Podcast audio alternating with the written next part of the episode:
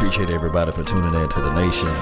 My name is Law Nation. That's L A W Nation. Uh, we're going to talk a little bit about the uh, Jason Witten, uh, Randy Gregory, David Irvin, the local news that's, that happened throughout the day, and some other things too. Uh, right? And I really appreciate each and every last one of you all. You guys know how this thing go, right? Let's go.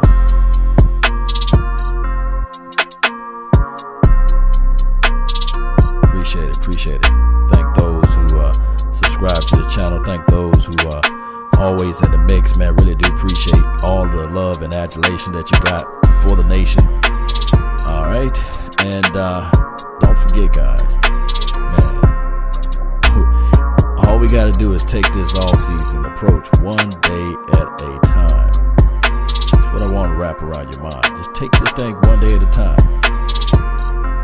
That's all you got to do don't try to win the Super Bowl today, right? Shout out to the Jets with their new uniform. I hate to say this, the Jets look like a bootleg version of the Eagles. that old filthy green, right? They could have found some better uniforms, right or wrong. Let me know how y'all feel about that, right?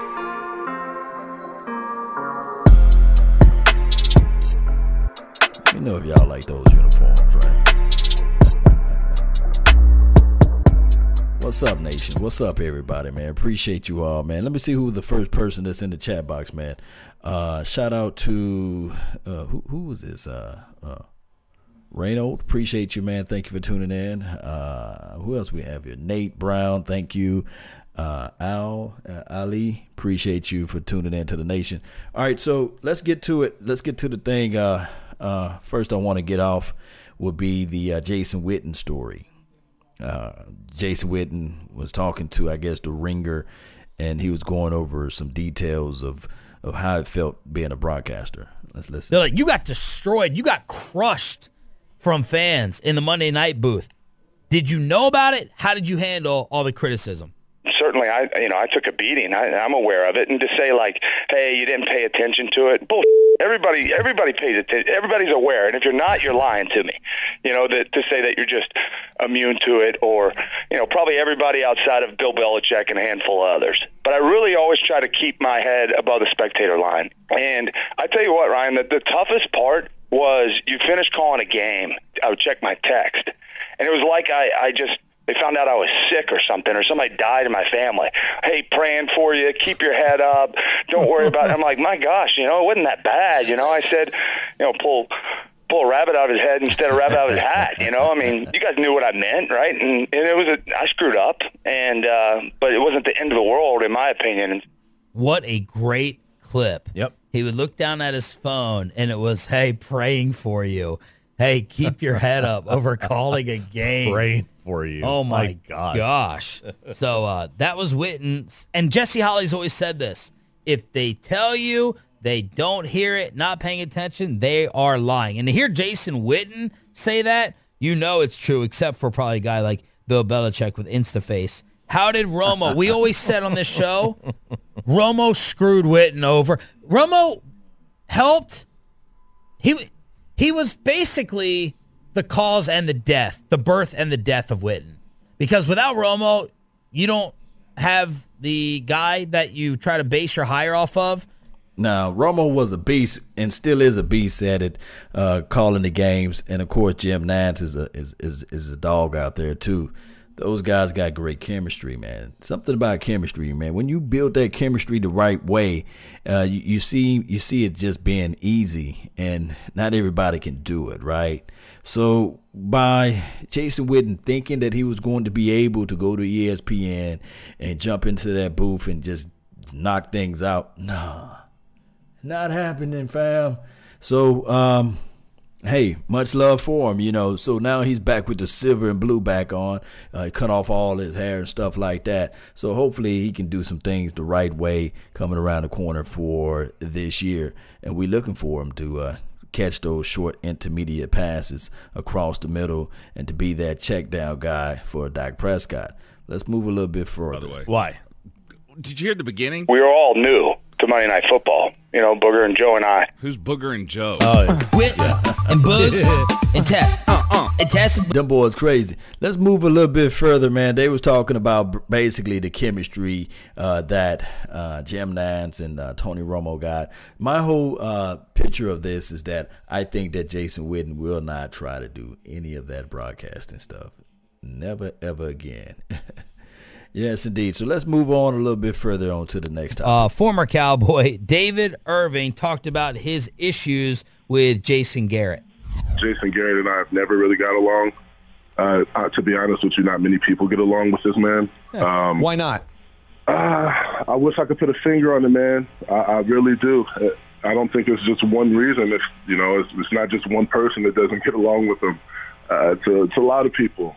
Um, I feel like if I could say anything, I feel like he needs to be more comfortable with people of color. To be honest with you, this is a league where there's a lot of people of color around, and you're going to have to deal with us. You, and if you don't know how to talk to us or relate to us, or I don't know, uh, I don't know, it's a tough position. But we just never got along. He's the only person I haven't got along with in pretty much all my careers in football. Him and Coach Rhodes. David goes on to say, I want to be clear, I'm not saying Jason Garrett is racist, but he did say he needs to be more comfortable with people of color, and I am not the only one that feels that way. Mike Fisher, good morning. Your reaction to David Irving. Yeah, so let's call it a veiled racist charge.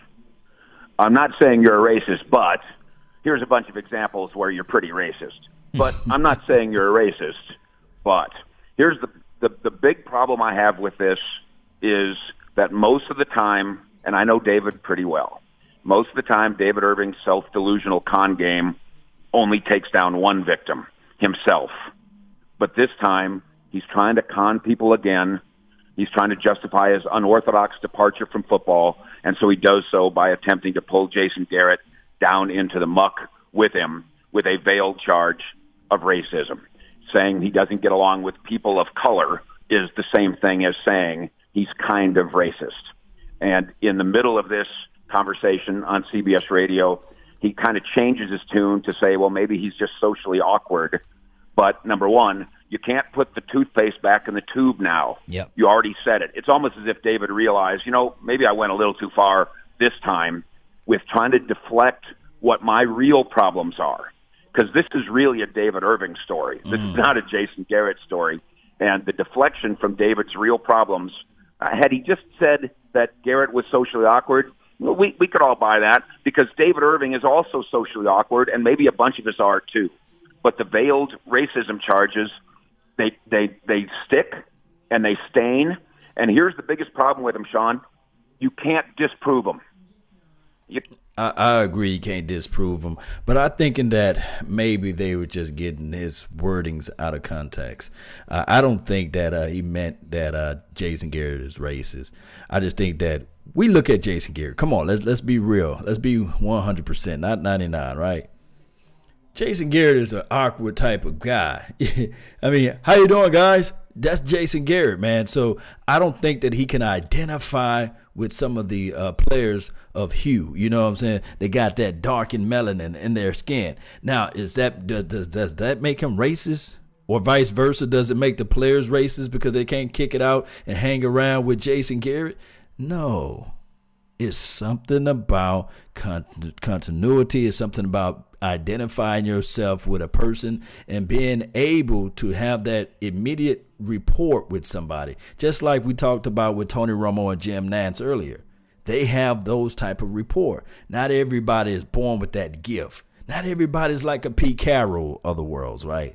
So I don't think that it, that, that David Irvin meant to say that uh, he's racist or anything. I just think that David Irvin just said the message in a wrong way. And of course, as we already know, with the national media, with the Dallas Cowboys, with that silver and blue, the media is going to take it and run with it, and it's just going to be all type of craziness going on back and forth. My thing is, we understand, we know exactly who Jason Garrett is collectively for those who got their heart of hearts. He he's not a guy that you're gonna say, okay, let's go bust open these spades right quick, Jason. Look, man, deuce is wild, joker, joker, deuce, deuce. I don't think that he's gonna be able to identify with that. Let, or, or we start talking about uh, uh, certain rap lyrics and things like that. I don't think that he's going to be able to identify with that. And I could be one million percent wrong, but the chances are is that it's how you doing, guys. It's just an old button up situation. just the real that's the reality of it. And David Irving, he's he's one of those young guys. I think how old is he? 24, 25, still wet behind the ear, and just don't just don't understand life altogether right now. Just don't know, don't understand what to say and what not to say at certain times. Look, you don't have to tell and explain to everybody everything, right? All you got to do is just sit back sometimes and just watch. Just watch. you can't go. defend yourself against them. You can't get down in the muck and win that wrestling match with David Irving. I've already had people in the last 12 hours say, Fish, why don't you call Michael Irvin mm-hmm. and put this to bed? Why don't you call Darren Woodson and put this to bed? Emmitt Smith. Those are three guys from uh, Garrett's playing days that would all testify, no, no, no. Or why don't you call a couple of his running buddies, social running buddies, which include Miles Austin and DeMarco Murray, and they could put it to bed. Or why don't right now we just call Dak Prescott and Jaylon Smith and put it to bed? And the reason that I'm not doing it that way, and the reason that Garrett probably won't do it that way, to line up testimony on his behalf, is that the people that think what David Irving said is true will now always think it because you can't prove a negative. I can't prove what's in my head and my heart and my soul. You can't see it. So once you've accused me of racism, hot, you got me. You win. I'm stuck. In all of uh, Jason's time here as a player, coach, you covering him, have you ever heard anyone else suggest anything like this? There are always the disgruntled ex-employees Ex-employee, with an axe yeah. to grind who want to swing that axe around. I think Garrett, in his 30 years here, though, have established that while he may be flawed in this way or that, that his attempts to do the right thing, his attempts to get the most out of his players, his attempts to bring them together, his attempts to motivate them, and his attempts attempts to teach them are pure. And it and and what bothers me, I guess, the most about this is David knows that. Mm. Uh, Garrett yeah. has established himself to be a character guy. And David knows that. And David hasn't established himself to be a character guy. This is an irresponsible allegation made by an irresponsible person. Uh, and worst of all, an attempt to brand another man in a way that really is a reflection on yourself.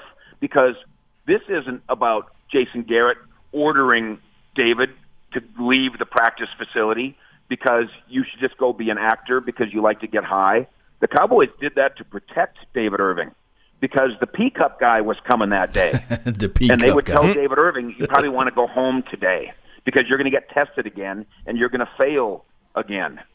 The, the, the, you can't prove anything beyond that, but I can prove over many, many conversations that I've had with David and conversations that he's had with me about his conversations with Garrett that David Irving certainly didn't feel this way a year ago when he was in his custody battle, needed to go to California to chase down his missing daughter, and went to Garrett's office and asked him, Coach, do I have permission to leave? Mm-hmm. And Jason Garrett, according to David's own words to me, said, do whatever you have to do to get your little girl. Mm. Now, that doesn't sound right to me like someone who is harboring hatred or, uh, or not understanding his players or not understanding people of color or, dare I say, somebody that is motivated by racism. racism. David Irving asked for a lot of leeway last year, and this coach and this organization gave it to him. And the only time that he finally burned himself out was when he got his ankle injury, which, by the way, as we reported at the time, many of his teammates thought he was faking. Right. Many right. of them were I rolling remember. their eyes as he was going off on a stretcher because yeah. they'd seen it from him, the con, so many times before.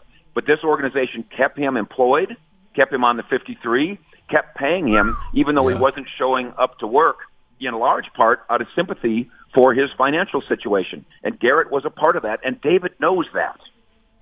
Mike Fisher, Cal- Boy, you have put up a lot of things when you're talking about potentials, man. And that's the only thing that I'm mad about David Irving because I can look at him and say, man, boy, his stats, his way of pressuring into the inside, We would have won that Lambs that, that Rams game. I call them Lambs. We would have beat the Rams if we were, if we had David Irving, somebody that can just collapse that pocket and create pressure into the inside and st- shut off that running lane. Man, it would have been a whole lot harder for them to uh, to run on us, man. And that's why I'm only upset a little bit at David Irving.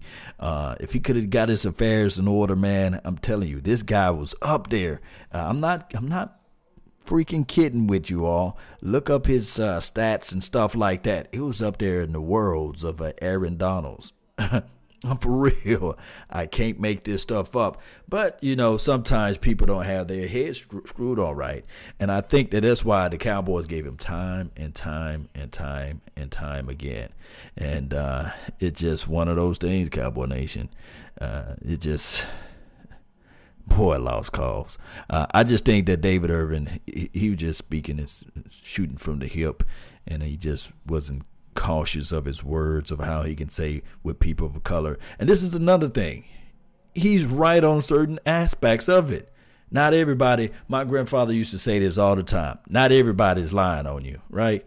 Somewhere lies the truth, right? Somewhere lies the truth, meaning that something if more than one people are saying something about you in certain factors, if uh, we heard stories of Demarcus Ware, DeMarco Murray, uh, um, um, Sam Hurd, Patrick Crayton, Terrell Owens, Jason Hatcher, they all have something negative to say about Jason Garrett.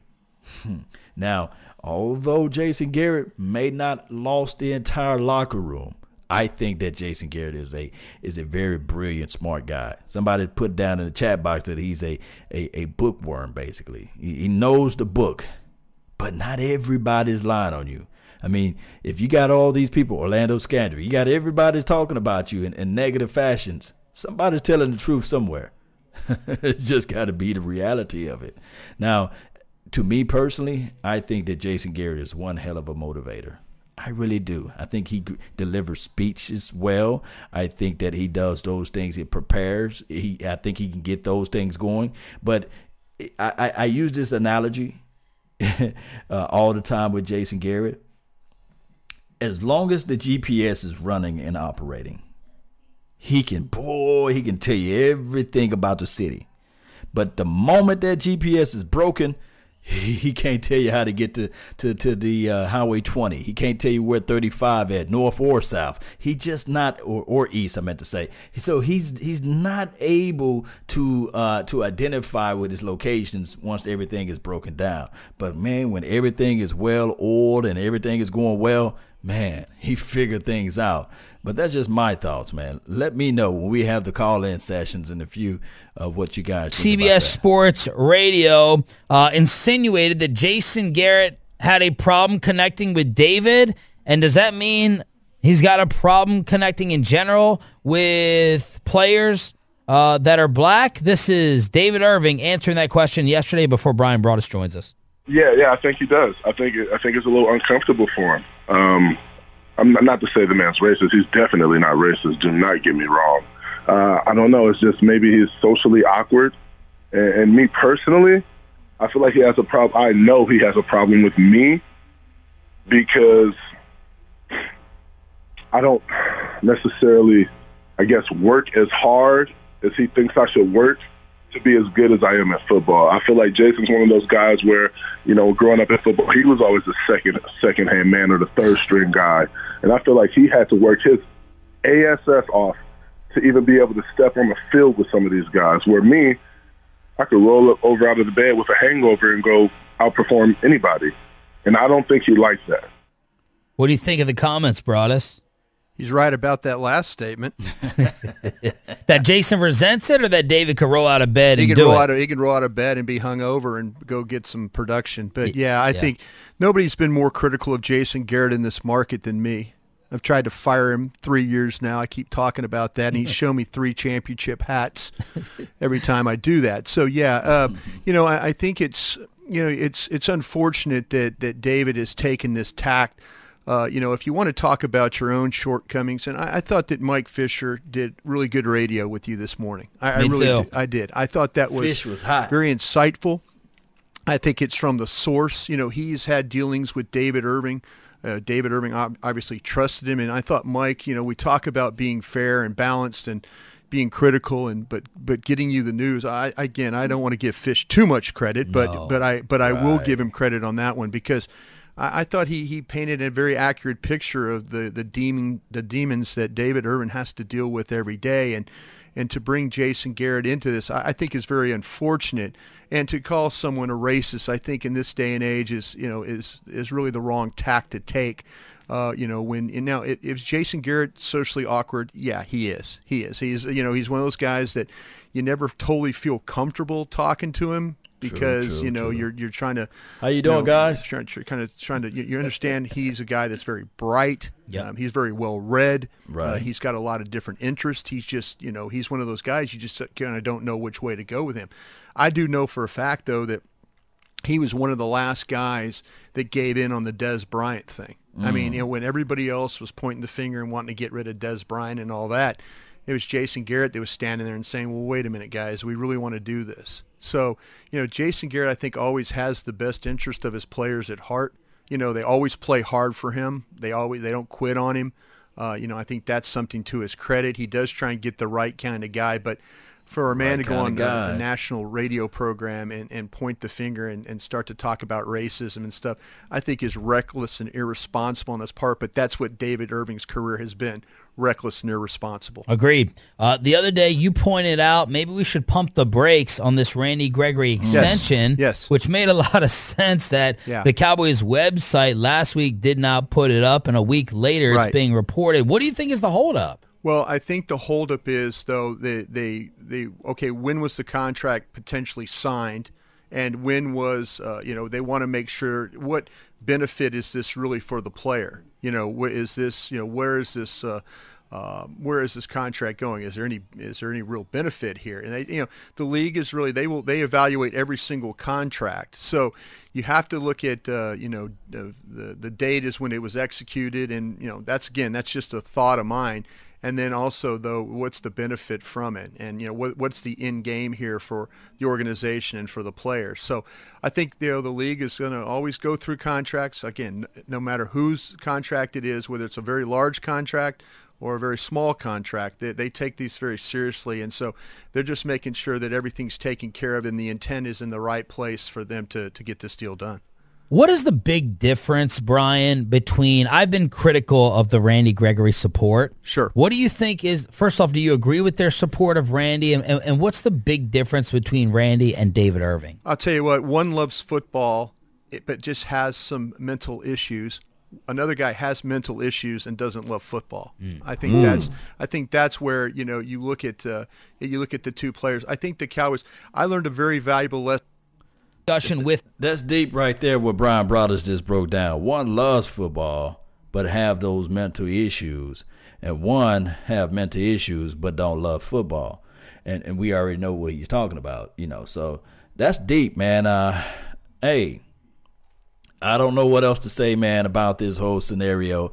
All I can say is that uh hopefully, and I mean just that, uh down the line somewhere, Randy Gregory can get back out there on the football field, and uh, David Irvin can find himself.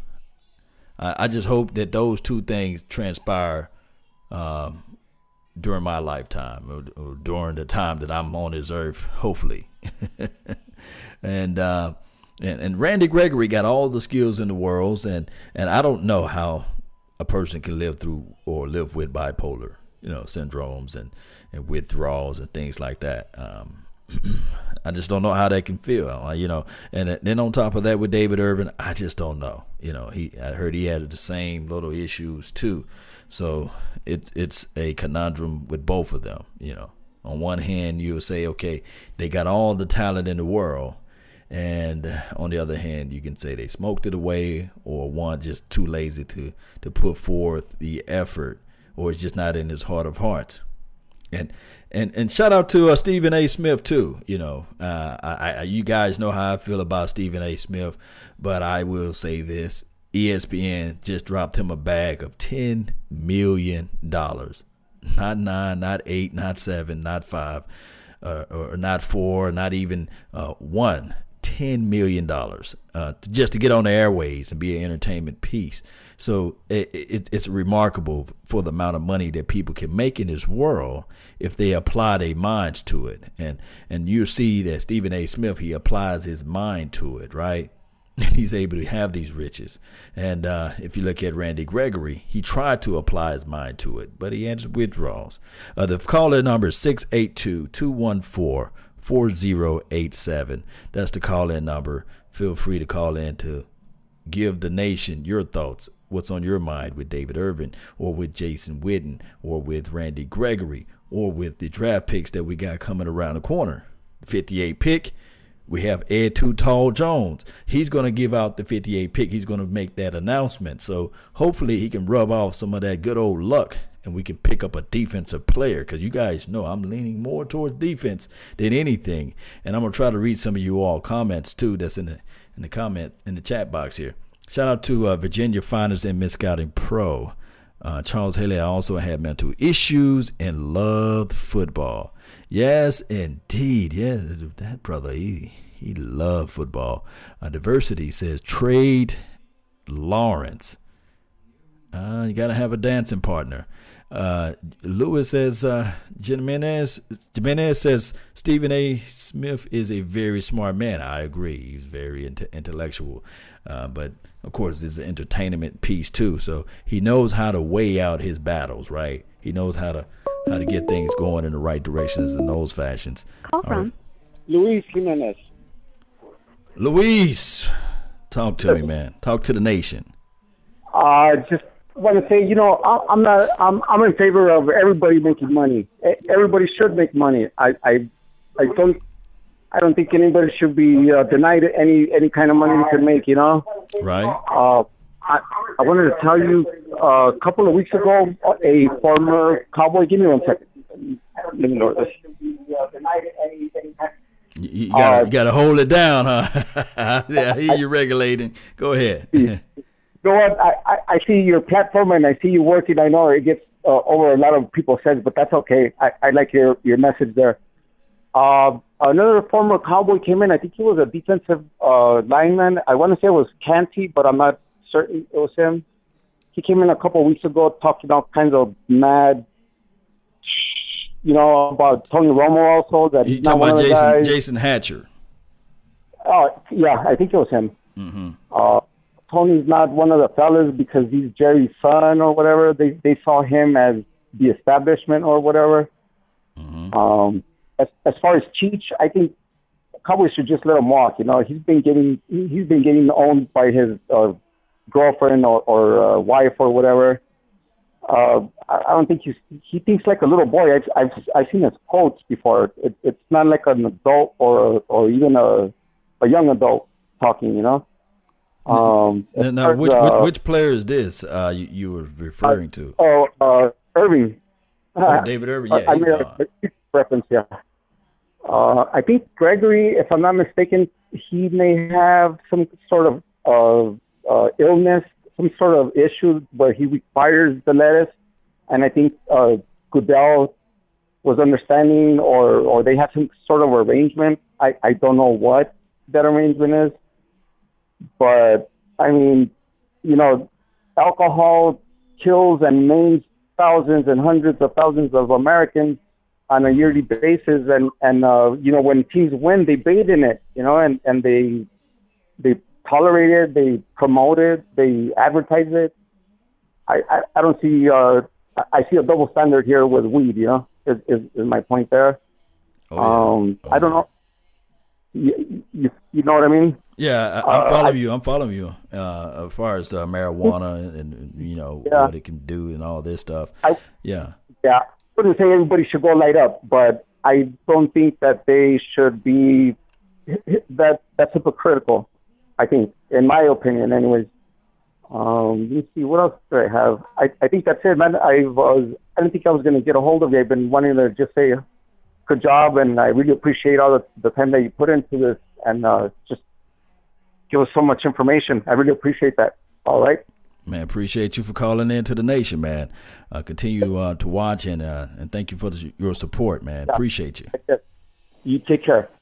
Yes, indeed, man. Uh, So, uh, yeah, go ahead. Talk, yeah, no, no that's, that's about it, man. Uh, but I appreciate you for calling in. Hey, I called the I called the lambs lambs also when I used to live in L.A. and they were in L.A.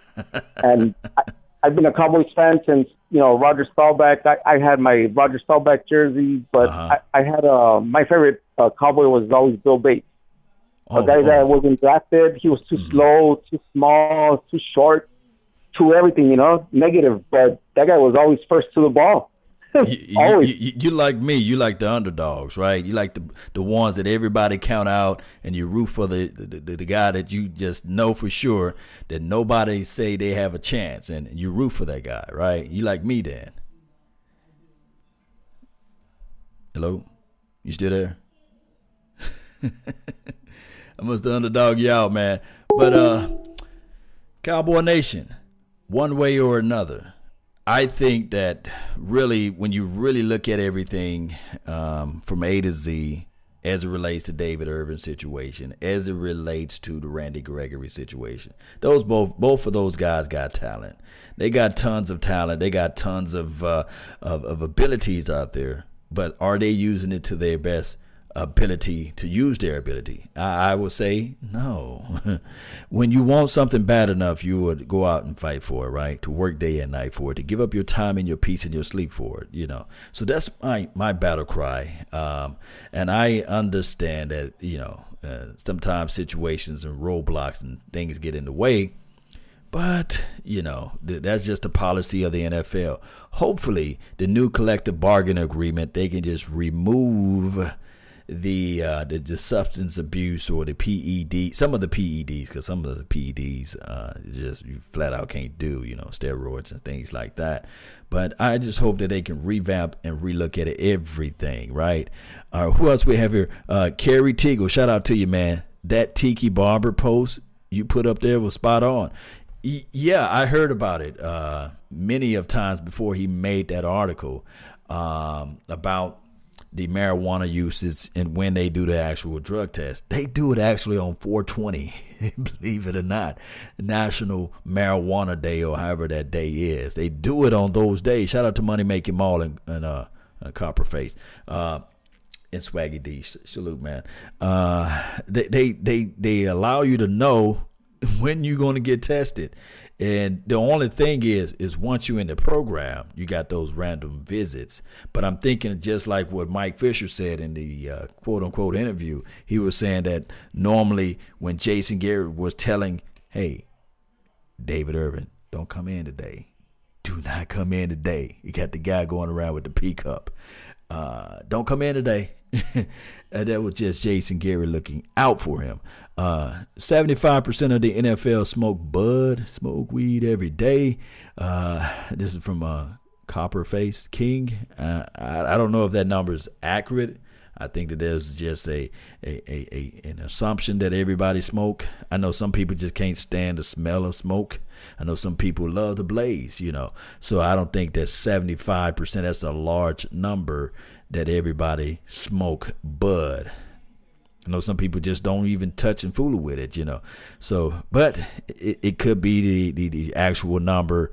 If all 75% of everybody pull out that, that joint and start smoking it, hey, the NFL to have a major problem. I just say that the NFL just need to remove themselves of just testing it and uh, and just stick to okay, what's going on on a Sunday and what's going on on a Monday and what's going on on a Thursday. They don't need to be just trying to test everybody for those type of substances unless they're inebriated, unless they uh, going out there on the field and you see them wobbling, wobbling around. Or they should do it like this: those who out there who drive uh, uh, uh, trucks or what have you, got the CDL license or or or a part of an organization that drive trucks. When you drive a truck, there's a certain type of license that you uh, have to upkeep, and in the event that somebody runs into you, regardless of whether or not it was your fault or someone else's fault, guess what happened? You still have to take a test, right? You still have to take a drug test to make sure that everything is okay. Although you, you might have been in the in the right, you know, and somebody else was in the wrong and they ran the red light and they hit you, your company gonna have to say, okay, we still have to get that drug test. I think the NFL need to fall under those lines. just maybe they can uh, have a better ruling. Whereas if an NFL player get arrested uh, for, uh, I guess, selling or or, or distribute uh, distributing uh, uh, certain drugs, or if a person gets into a car wreck and they have a DUI or DWI, either or, then they can do those testings and say, okay, well, we want you to be better, but according to your your your, your, your tox screen here, it seems that you had this level of alcohol in you, so we're gonna have to suspend you for uh, three games, or or uh, you had this amount of uh, you got caught with this amount of weed on you. You know, things like that. Maybe they could just circumvent the uh, the rulings there to make everything work out for everyone. David Irving is on that weed. Some savage time. Uh, this is what uh, um, Mike Fisher was bringing up, far as the David Irving versus a uh, uh, Randy Gregory.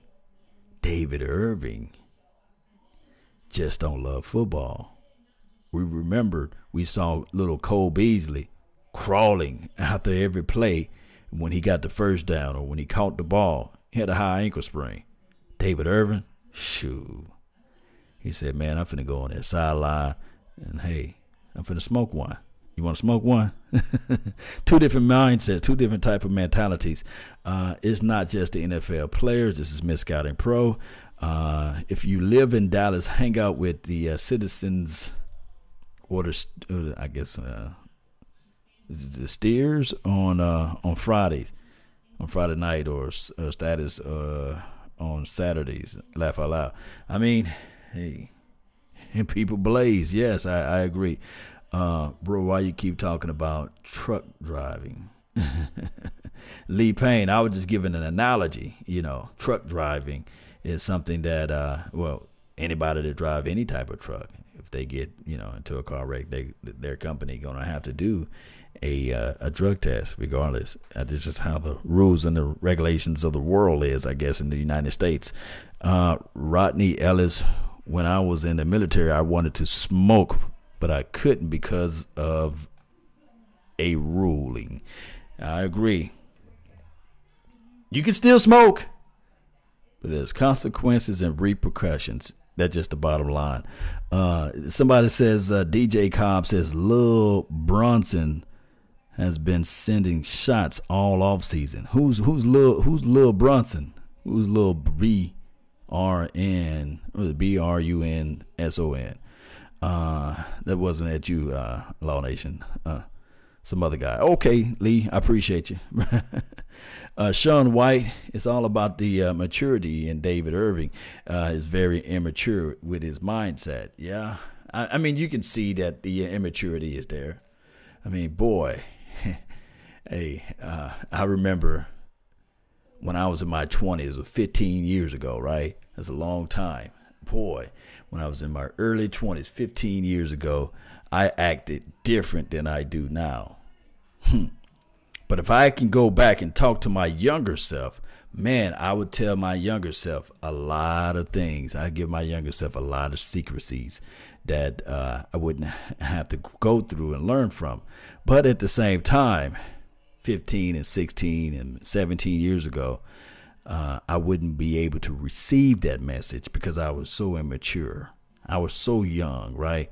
I was so thinking to myself that I can take over the world just with my mind and thoughts and things like that and and you know and, and, and just be that guy, be that that dog out there and, and do this wrong and do that wrong. You see? But when you get a little older and you get a little wiser, you look back and you try to learn from your mistakes and uh, and, and that's why they say the wise man learns from a a, uh, uh, uh, a, another man's mistakes right? That's what they say out there right? Let me see. Just time and place for everything. Yes money making mall. Yes it's a time and place for everything. Uh, miss scouting pro every cowboy fan that smokes repeats the narrative uh, that narrative. Uh, what, what narrative about smoking is not bad and things like that? Look it's I, don't know, man. Uh, the, the, the whole marijuana situation is is different from um, from from from alcohol. You know, it's both both can do. Um, uh, well, one can say, well, marijuana there's never been this and that. You know, never seen nobody get this and that done with marijuana. But have you been around somebody who had that strawberry kush on them? Music so loud, you say, man, you got to turn that music down, fam. If you're not smoking it, you're not having fun with it. You know, if you're just sitting back chilling and you smell somebody that's been blazing like a tree, like a, a Christmas tree, blazing it up, just lit up like a Roman candle, you're gonna be like, man, bro, can you turn your music down, fam? But that's just the difference, you know, when you know, I smoke a cigar here and there, right? So when I blaze a cigar and I go into a building or something like that, they know that, hey man, bro, you've been smoking a cigar. Boy, you lit. So it's difference between a smoker and a drinker. But both can reek, you know, somebody that drink too much, you can smell it all over them too. So I mean, it, it's it's a it's a hard new stance. I know that the new era is that everybody want to be doing everything and each and everything, but it's just the reality of it. It is. It is. And I and I wish I could strawberry kush. Yes, you know what I'm talking about, money making mall. yes, indeed. It, and it don't all the way smell like strawberries, right? Uh, so because of David Irving's situation, nobody in the NFL should have their freedom to choose what they want to do when they're not playing. No, I, I I I agree that everybody should have their own freedom to do whatever they want. It's America. you know, uh, one of my favorite movies of all time is uh, is Coming to America. You know, you remember that scene when uh, old boy said, "This is America, Jack. I don't know what y'all do over there in Africa, but I'll stick my foot up your royal." You know, yes, indeed, boy. But I, I think that it's all in the ma- nature of how you deliver it, you know. So if David Irving delivered everything well, then people would have been more on his side. If David was in like, you know what, David Irving at this point is speaking the truth right now. But when you come at it at the wrong way, you, you get slapped in the face. you know, um, just like a guy when he approaching a lady. Some guys can just go about it and say, "Hey, girl, let me let me hit," you know. Uh, but that's not going to work for all the guys. The proper way will be, excuse me, I couldn't help but to notice your smile. You know, uh, that's a better approach. And, uh, my name is Law. You know, how, how you doing today? You know that type of stuff. Oh, your name is Sandy. Hey, Sandy. You know, and then you go along with that. Uh, uh, but but if you just walk up to Sandy and say, "Hey, girl, let me hit," this," you're not gonna get that far, unless you got some uh, crazy money or something crazy like that. Let me see what we got here. Call from. Right. Talk to me, man. Talk to the nation. What's going on? What's going on now, man? Two nights, huh? Two, Two nights in a row. Huh? Nights in a row. I, just had to get on uh, about this marijuana situation. You know, I'm not to a. me. I think people missing the whole point about the marijuana. I heard him talking on a podcast or something like that uh, earlier during the week. I think it was on like the NFL on my satellite radio, and I heard him explaining that he wanted to self-medicate, Right. which I, I guess that's the new. Um, I ain't gonna say talking point, but a lot of people like to go natural. Mhm. They don't want to take the opioids, which you- would get you hooked. You know, and then opioids lead to cocaine addiction. You know, coca- cocaine uh, addiction, and then uh, leads to you know what, whatever else. And I and I think he has a point on that. You know, because uh, marijuana is legal in what uh, seven, eight states. Ten, it might be more than that now. Mhm. And um, so they need to, the NFL need to take a nuanced look at this. You know, if, first of all, your players are getting hurt on a daily basis, Right. and instead of giving them uh, pills to pop or giving them injection, you, what, why not uh, let them smoke marijuana or, or you know something that's more you know not as harmful as uh, giving them pills? Cause once you get hooked on pills, you go to other things. That's a fact. Right. That, that we all know that because Right. you know we all that's a fact. I never heard nobody get hooked on marijuana and then say, "Well, I'm gonna smoke some cocaine after this." You know what I mean? Nah, nah. Uh, You gonna you gonna relax. You gonna you know, you gonna mellow yeah, you gonna out. relax. right. You gonna sit down. You gonna you gonna ch- chill out and do and and do other things. And uh, I'm not making an excuse But I think the NFL needs to start looking at this like, man, you know, we have a a lot of people that's doing this, and a lot of careers are, are being ended because of this. Look at uh, who was that? Was wasn't it Brett Favre got hooked on uh, pills after he was injured? Remember that? Right, right. That was a that was a, a while back. You know, he had got hooked on pills. He had to go to rehab and everything. Mm-hmm. He had to. He, he you know, he, he he literally had to go to rehab for that. He didn't get suspended or none of that stuff. They let him go to rehab. right. He didn't get anything. Remember?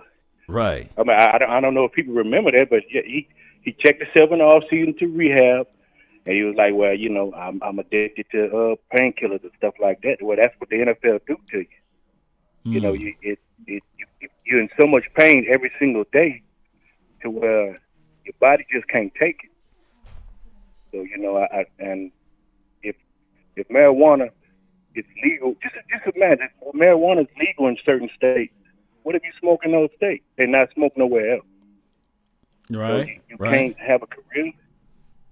You can't have a career anymore. It, I live in Louisiana. Even Louisiana is starting to relax their laws on marijuana. That, Right. that, that's that's something that I thought would never happen. Yeah, but you know, I live in Lake Charles. They're about to give a. Uh, they're about, we're about to open up a marijuana store. I mean, you know, Mm. you know, medical marijuana facility out here because it just it's coming to a point to where certain drugs are not as bad as people made it out to be. you made know? it out to be. They banned, yeah, they, they banned with marijuana in the 1920s or 30s They did. because they Uh, thought it was very harmful. You know, they thought people would go uh, crazy and and you know, just think about that. That that was the mentality back then. right. Yeah, oh, you smoke marijuana, you're going crazy. Actually, it was the opposite. It was obvious. You smoke marijuana, you be mellow. Be mellow. This was this how the if you think about the peace pipe, you know, you know.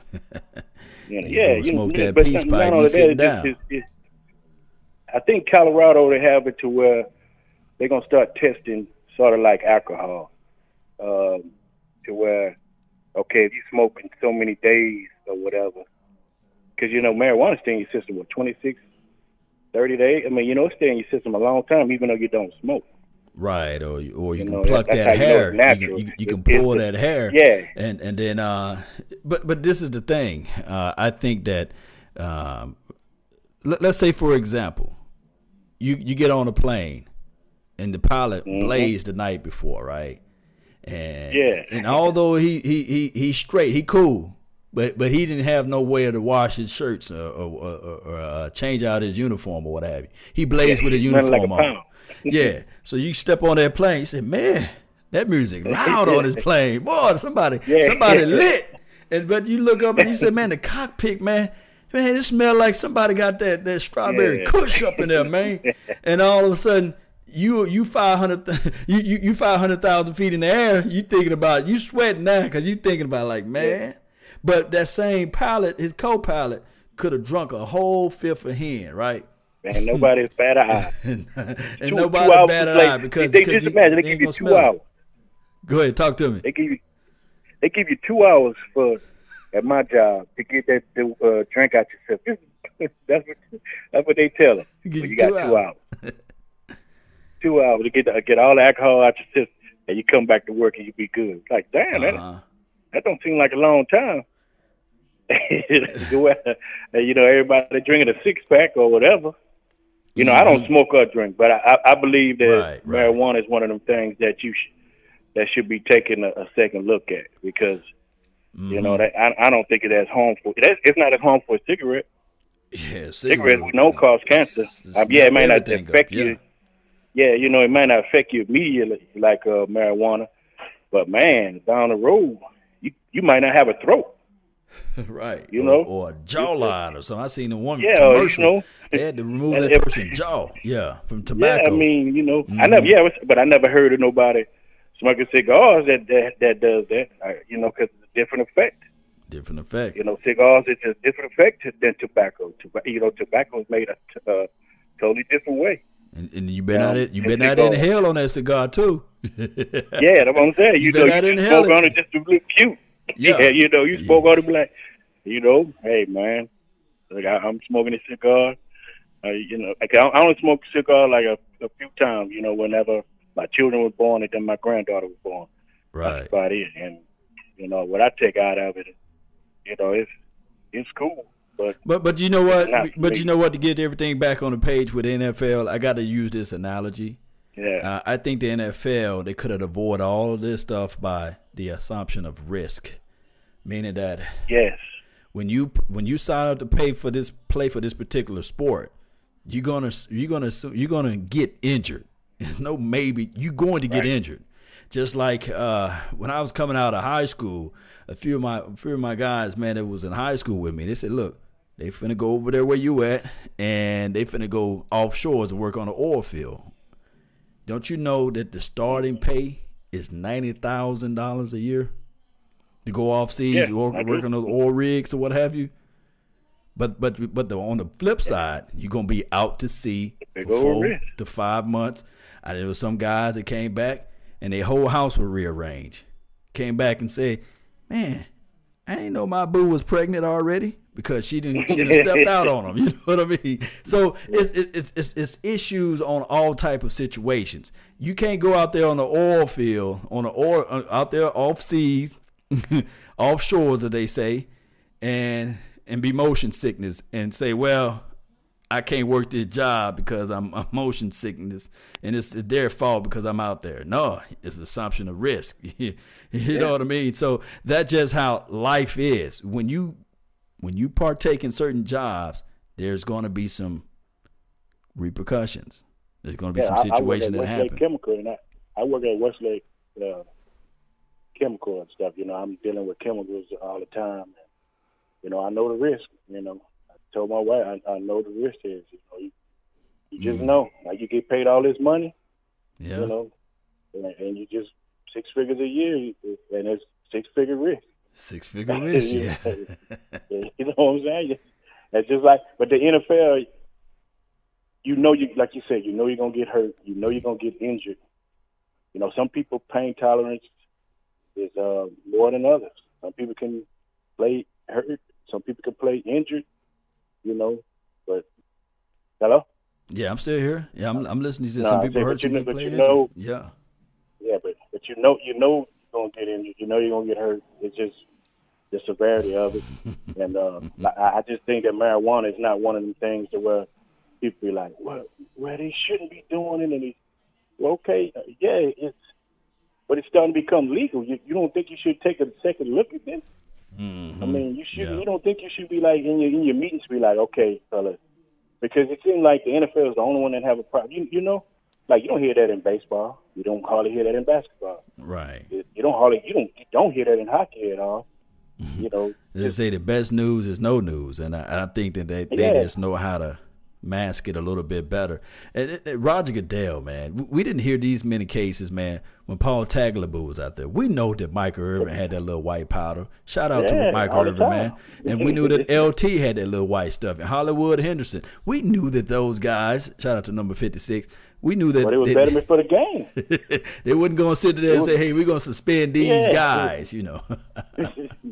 yeah, these guys, I don't know what they're doing. Even the Mike Irvin, uh, when he had this little trial, even said it was like, well, you know, found cocaine here and co- but they didn't care. They didn't say, okay, we're gonna start testing after this.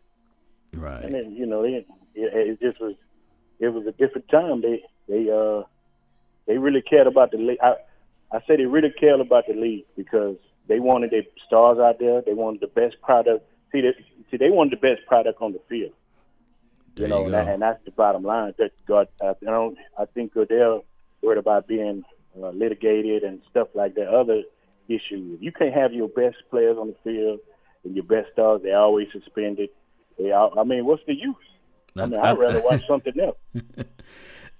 Roger Goodell is one of those guys that you know he, he allowed the uh, the public opinion. He's yeah, really- yeah. Uh, you know, with the situation, really a football person. yeah, yeah, with the situation with Ray Rice.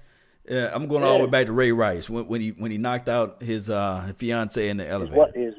Yeah, yeah, Mm-hmm. yeah. All Roger Goodell had to do was say, "Hey, guys, the policy is two games." After reviewing the tape, yeah, we had the tape. If he would just gutter with it a little bit and say, "Yeah, we had the tape," but the policy was two games. We suspended the man for two games. I know that everybody want to cry about it, but this is what we're gonna do now. I'm gonna suspend the guy for for, for what four more games. It's six games now. we went above and beyond, and that's it. We we gonna we gonna let it be. And th- he wasn't arrested, what have you. I know it can look shameful for the NFL or what have you, but life goes on. And and then he should have just stuck behind the shield and said, you know what? Do I do you want me to start looking at all of the senators? the congressmen who uh, had domestic disputes and stuff like that, and put that onto the into the four, four uh, to, to the networks and things like that. But no, Roger Goodell allowed the media to to, to curve and, and do all types of stuff.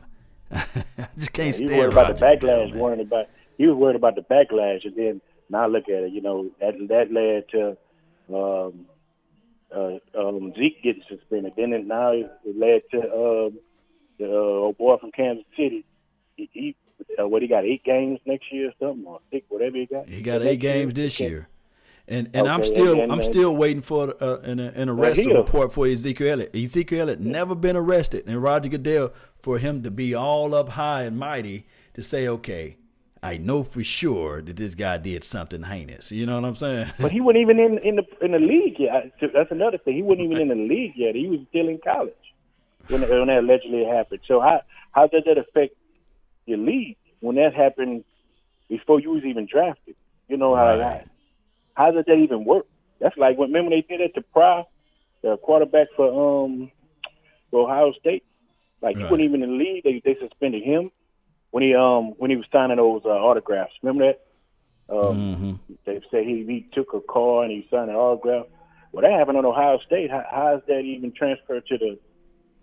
He got suspended for a whole year, I think, uh, if I'm not mistaken. Uh, I, I don't know how many games he got suspended, but he got suspended like a whole year. And Yeah, man. ended up drafted. it's always crazy stuff, man. It's it's a result the new regime of Roger Goodell. You know. it's the CEO regime. They don't look at it as well. It's is football. They look at it as um, money making enterprise.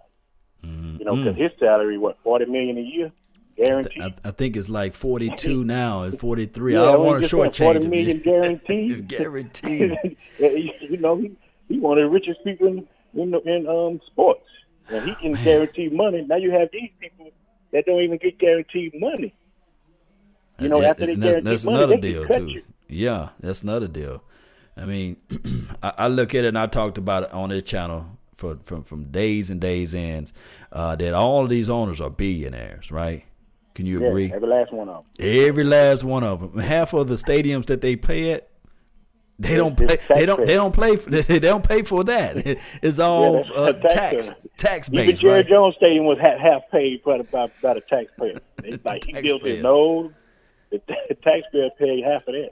people in Arlington right now pissed off, man. They really mad about the property taxes around there. But at the end of the day, um, only to pay everybody is only 188 million per per team. Yeah. That, is- that don't equal out right, you know. But let me hush though, because I don't want to talk too much about the NFL, you know. Yeah, they they might like, oh, we got to get Law Nation. yes, indeed. Law Nation trying to cut off the plug from Yeah, us. Charlie. We He's gon' trying to tell on. we gonna copyright everything that he do now. We make sure he never. Uh, Thanos, this guy. Yeah. It, it, it, it's fun um, talking to you, law man. You know football, Cowboys. That's our thing. So hopefully next year, I, I don't think Irving coming back. Gregory, they probably suspending another eight games. Hopefully it's just eight games, but you never know.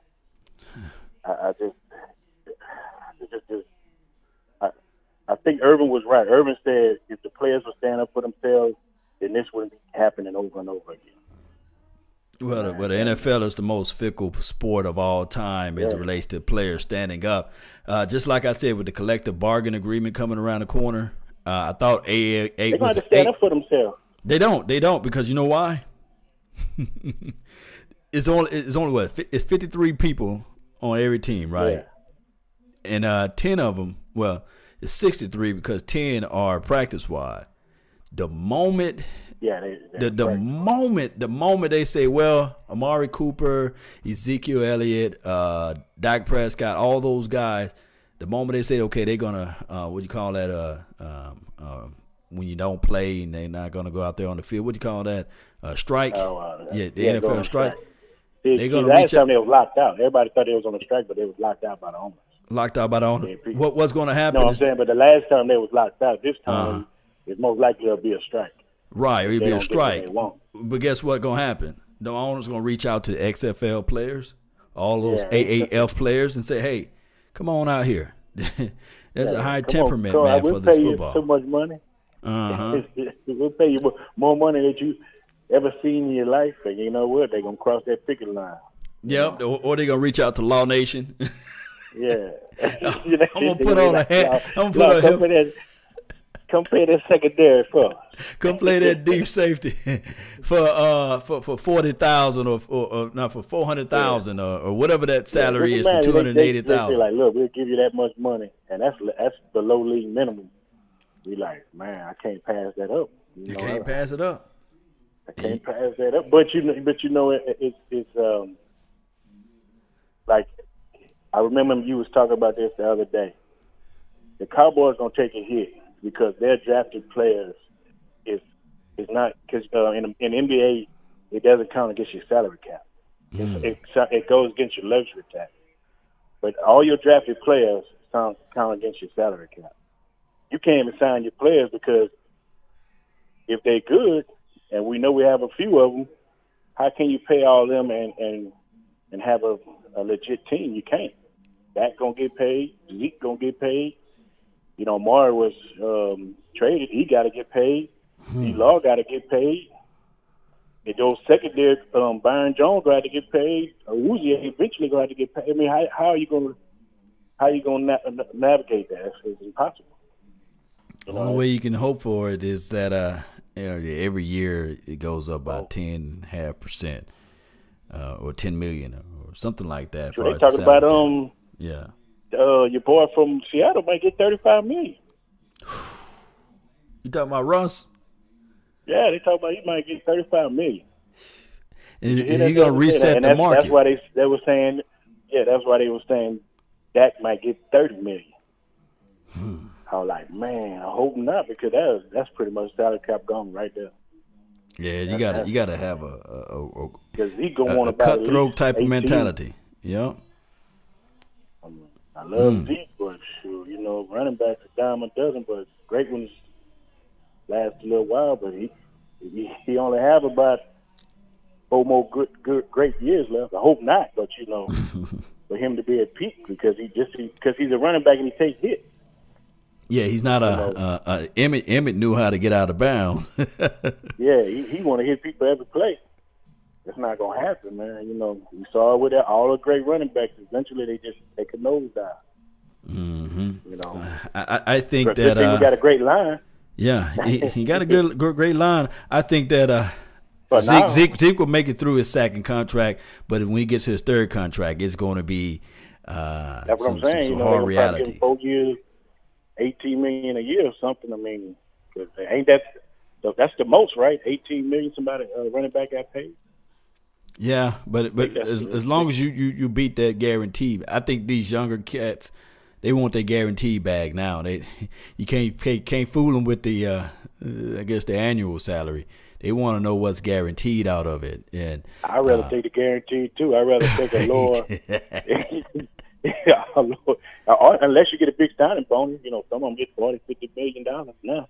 Yeah. But um, didn't um, uh, running back from didn't he get sixty six million guaranteed or something? Uh, I think uh, the last for the right guarantee, Gurley, Gurley had got forty. Uh, your boy uh, that played for the Jets, Le'Veon, he got thirty five million guaranteed.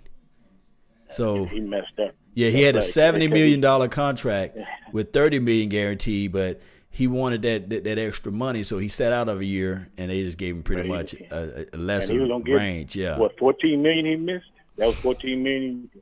They just didn't That too. I, I don't. I don't. He'll never get that. He'll never make that money. you're right, man.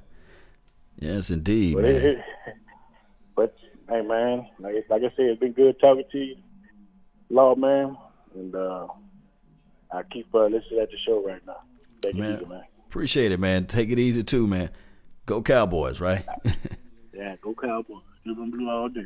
yes, indeed. All day, every day, even twice on Sunday. Appreciate yeah, you, man. twice on Sunday, man. You know, my wife. I got the Sunday ticket just for the Cowboys because over here you used to get, get catch the Cowboys, and then you know I'm living in Saints World, Right. so my wife was like, "We can't watch the game." Said, nah, baby, we're about to go. We're about to get rid of this cable, go to Direct TV, and uh, get the Sunday ticket. I've been having it ever since. Yeah, what I'm talking about. I'm gonna try to reach out for them for a Yeah, see, sponsorship. we're, see, we're a Cowboys family over here. Only, only my Yes. son is uh, a Seattle fan. Oh, he must be young then. but well, my daughter and wife, we all over here be cheering for. Now, You'd be surprised how many Cowboy fans in Louisiana. I, I, I guarantee you, it's about half and half. Mm. You know, but take it easy, man. Appreciate you, man. Salute, brother. Salute to you too. Yes, indeed. So look at young Wilson over here, man. Thank you for the donation to help grow the nation, young Wilson. Uh, he says, Law for all of your hard work. Law Nation. Aloha. Yes, indeed. Uh, uh, he said, hey, and come on over for the Hawaii in August, uh, the preseason game. Young. Uh, I had to check my schedule out, man. Uh, August is uh, during the time of my anniversary, and, and you guys know how that goes, right? When you when you, you know you got that loved one on your side, and but uh, I, I take a real good look at it, man. Appreciate you, man. Uh, pre- thank you for the donation to help grow the nation, man. Anyone else uh, before I wrap this show up, man? I really appreciate each and every last one of you all. Anyone else want to jump in and, and, and let me know what's on your mind, uh, what's on your mental? Uh, please feel free. Uh, the number's at the top of the screen there. Uh, you can just give that number a, a ring, and uh, we can conversate from there, uh, or proper terms, converse from there. You know, um, who we have here. Zeke is a beast. He makes a living off of running. Yeah, he do. Uh, let me see and find my phone. Where my phone at? Give me a few seconds. I tell you, I need a dual monitor. Here she go. Bam. Call from oh,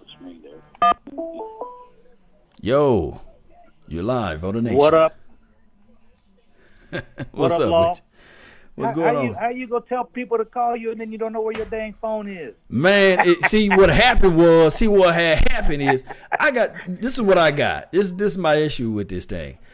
I got an all-in-one CPU. Got two terabytes of data. I do everything from it. But the problem Oh, cool, is, I got I got my OBS. I got my chat box open, as well as the other, um, I guess little tool tabs that I got, like the big screen and everything.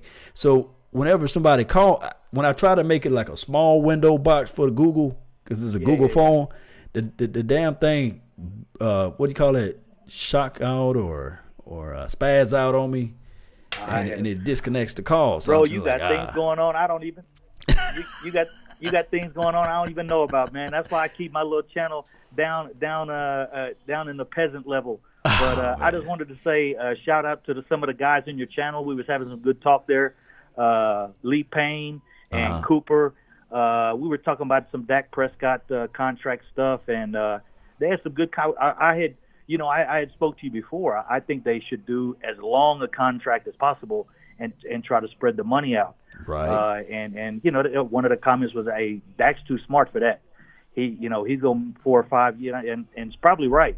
You know, uh, so we'll see. I know that they're working on that. A lot of people are, are wanting him to get paid this year, but I don't see a reason to do it if he's if he's making less than a million this year. You know, uh, why, why would you? You know, if you've got him for six, I think it's six hundred eighty thousand this year. Why would you change that this year and bump him up to 23, 24, 27, 20, you know, whatever he's going to demand uh, this year? So uh, I'm cool with sticking where we are. I know You, you, can go to Kirk Cousins route and just franchise him and franchise him for two years in a row. Yeah, yeah, yeah. He can go that route though, you know. Yeah. So we'll see. I don't. I don't. I, we need to pay Dak. I mean, he, he he's you know, the dude is solid. He's a winner. Uh, he don't have all the intangibles. I think like a quarterback, quarterback, but he, he has the man. He the winning. You know, the, the the the leadership, the locker room. Those dudes would follow him into a fire. You know what I'm saying? Every dude on that team, defense and offense. So I'm good with Dak staying. I, we need to do that. But uh, what you think about the draft, man? Where we going at 58? Um, we're going to go defense. Uh, it, it, from what I heard from uh, Bryan Broaddus, he was he was leaning more towards like the defensive tackle or safety look, like you know the Taylor Rapps of the world, the Chauncey Gardners. Uh, he, he spoke of uh, I forgot this defensive guy that he's spoken of earlier. It's a defensive tackle actually. So if we go with that, boy, yeah, I, I would just do a back flip to just know that we got that big plug that can go in the middle and they can help out LVE and Jaylon. I would love that, you know, whoever we get. Yeah, uh, I'm looking. I know they're looking at a, at a couple of D tackles. I was looking at the 30 visits, and mm-hmm. and two of the guys they brought in are m- possibly late first rounders or you know mid mid second rounders. So I think they're looking at a couple of tackles. But I think if those guys aren't there, they're looking at about four or five safeties that should go right around the, the 58 pick. You know, so I think they're looking primarily to go at safety if those two tackles aren't there. If mm. one of those two, uh, is one of them's a guy from Miami, uh, and I can't, man, I can't recall his name. I wasn't expecting to call in. I'm about to head out uh, here. It's it's 9:30 in the morning here in Afghanistan. Oh wow! So I'm about to head out to, to take care of some business. Yeah, I got to go take care of some business, and uh, I also called in because the the dude uh, gave gave you the uh, super chat from Hawaii, and I just had an interview for for a uh, job over there. Uh, but I I don't know how that's gonna work out. It, it it's too it's too expensive over there, man. My man got to be making bank to to buy a six dollar loaf of bread. You know what I'm talking about? Yeah, it's just expensive over there, man. I heard, you know, uh, you know, it's it's it's one of those things where you're gonna have to have some money, just like uh, when I was out there in Cali this past week. Uh, it's, it's expensive out there too. Oh, oh, were you there with Mark Holmes or? No, I, I've, I know he you know, my wife, she's from uh, uh, Dago. She's from San Diego. And, oh, okay. Uh, and uh, we went out there to just uh, kick it, kick it, and hang out with the family out there, out there to Walt Disneyland and, and, things like that. Cool. Well, I, I, just wanted to get with you real quick, man. I know you was about to shut it down, so I'll let you do that. Uh, I wanted to throw this out there. To, to me, the the big thing is, and I've been watching. I looked at the draft for 16, 17, and 18, all uh-huh. three years and and at around 58, we're going to get if we go defensive tackle, we're going to get probably the the or defensive tackle or I mean I kind of combine them together, edge rushers and defensive defensive linemen. We're going to get about the 15th to 18th defensive lineman off the board. But at safety, we're looking at getting the fourth or fifth safety off the board. So I think you get a better quality player going at safety. As well, I looked at, at Pro Bowl rookie Pro Bowlers. Only four of those that was like like I said in the last three years, it was close to close. To, I think it was like 55 defensive linemen came off the board. Only four of them made the Pro Bowl. But at safety, you only had about 22 safeties come off the board in the last three years, and six of them made the Pro Bowl. So you get a, a lot better mm return, I think, on safety. You know, as a younger player, I think these these 24, 25 year old, and 23 year old defensive tackles just don't have that man strength yet. You know what I mean? True that. You true remember that. when you was 23? You, uh-huh. We was we were still growing back then. we were. So I think we do better with the window. I think we do better with the window we're in. We need to win now. Uh, we, have seen players. We, to me, we've seen these player changes really, really change our team. You know, like when when Dak came in, and we went 13 and three. Uh, you know, and and then Cooper Rush came in, and uh, not Cooper Rush. I'm sorry, uh, Amari Cooper. Um, you know, so I think we need a, a playmaker back there in, in the secondary, and I think we need to go safety. So I'll let you throw that around. Uh, let Cooper and, and Joey S. and the other dudes in your chat box uh, and Lee uh, chop that up, and and uh, I'll talk to you later. I got to head out. Salute, brother. Appreciate all of the work you done. Care. Hey, hey, tell people where to follow you at too, man. Uh, find your channel. Uh, oh, I'm at at Cowboy Crunk. I'm on there. I just did a video uh, yesterday on Jalen Hurd. He's he's one of the guys I'm pushing for in the draft. Uh, I don't know if you know who he is. Uh, he was a running back for Tennessee. He did two years at Tennessee. Uh, he was a Heisman Trophy candidate as a sophomore at running back, but he was just getting beat up, and he didn't. He he wanted to put some longevity on his career, so he changed to wide receiver. Mm. Uh, Tennessee wouldn't accept that, so he transferred to Baylor. When he transferred to Baylor, he had to sit out a year. So he only did one year at wide receiver, had 69 catches, like almost a thousand yards, but he played a lot of running back too. So this dude's six foot four, 230, and plays the slot and running back. He'll wherever you want to line him up, he'll line.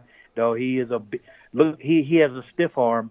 Uh, he has a stiff arm that's crazy. He stiff armed his defensive lineman and flipped the dude over backwards, made him look like a safety. Wow. I was like, God dang, bro, this dude's he's solid. He's so solid. we'll see where he goes. Yes, we'll see where he goes. Some people are projecting him in the fourth or fifth round, but some people are saying no, he'll be gone by the second round. He's just too too big of an athlete, too strong. Mm, I'm gonna check it out. I'm gonna catch. check that video out, and then I'm gonna share it to my little uh the little share feature Yeah, a- I'm posted to my YouTube Ch- page. check him out. There's a lot of people pushing for him because he's a local guy. But take Oh, care, wow. brother. Cowboy Crunk out. Law Nation number one for Cowboy uh, information, guys. Hit him up. Oh man, appreciate it, man. Appreciate it. Take care, appreciate man. Much love. Likewise, man. And that's what I'm talking about. Conversation for the nation, man. That's always good, man. Uh, really appreciate each and every last one of you all for tuning in. Uh, I'm gonna go ahead and wrap this thing up. That's all the time that I have for this wonderful. I'm talking about beautiful night. Uh, we we're gonna try to at least go live like 95 every night at this particular format because um, I was gonna do like some McCoy video, like uh, the, the guy that, that that we've been pretty much been talking about uh, as far as picking up uh, maybe after the draft when that number comes down a little bit if nobody else pick them up uh, from Tampa Bay Buccaneers if we can work out some deal with them to see whether or not we can sign them on our team for it as far as the inside pressure if we don't find anyone in the draft. I'm gonna do some film work on that. I just didn't want to do it so late you know as far as the uh, people just like uh, I'm druggy I can't watch the video and stuff like that. So what I'm gonna do is I'm this is my new format. Uh, all of my film sessions will be live uh, so you guys can see the transparency. Uh, also, after my film sessions, I would do phone in. well, you guys can call in and give you guys. You guys can give me your thoughts and your opinions of everything, and then we can go along from there. Uh, there will be the same format during the course of the season, and uh, what we will be doing in the course of the season will be this too. Um, we will be breaking down the everybody in the NFC East, not just the Cowboys. It will be the Eagles, the the, the Deadskins, the uh, Giants. We'll be looking at their framework so that we'll be um, on the same page when we play those teams, etc. So we're gonna try to grow the nation in those parameters. Uh, this would not be possible if it was not for you guys tuning in to the show and and just listen to me rumble for hours and hours and hours. Uh, I try to make quick shows, but it just don't go that way because uh, you, you guys know I love you all, right? You guys know I love you, and uh, and I love the Cowboys. I'm from Mississippi.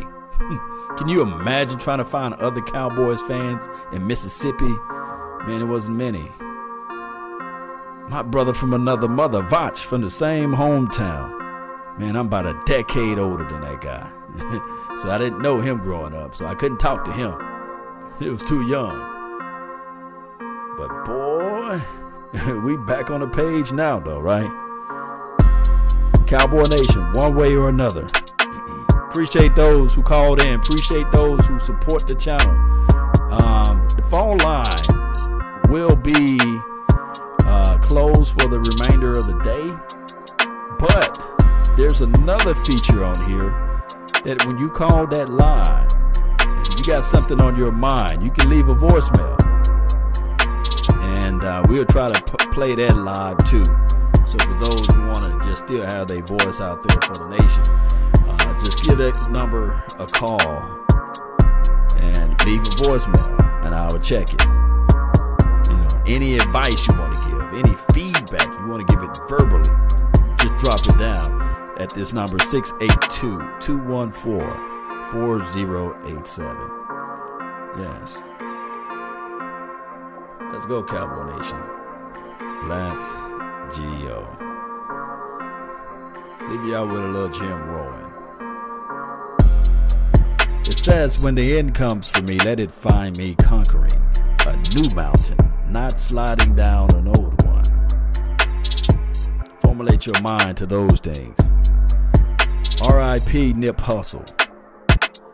Guys, invest in some property, invest in some real estate. Do those things, man. Make your money make itself for you. You know, Let that money make itself, you know. Let that money, I'm gonna say it again, let that money make itself. Meaning that you gotta put it in some type of way of moving that money around. If you got two nickels, put it in something, you know. Just don't spend it all. Figure out a way, Cowboy Nation. Figure out a way. Continue to grind. Put something back. Give back. Let's go.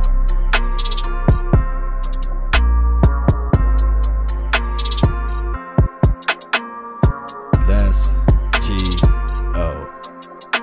And remember, you're listening to nothing but the bass. Salute. Property, yes.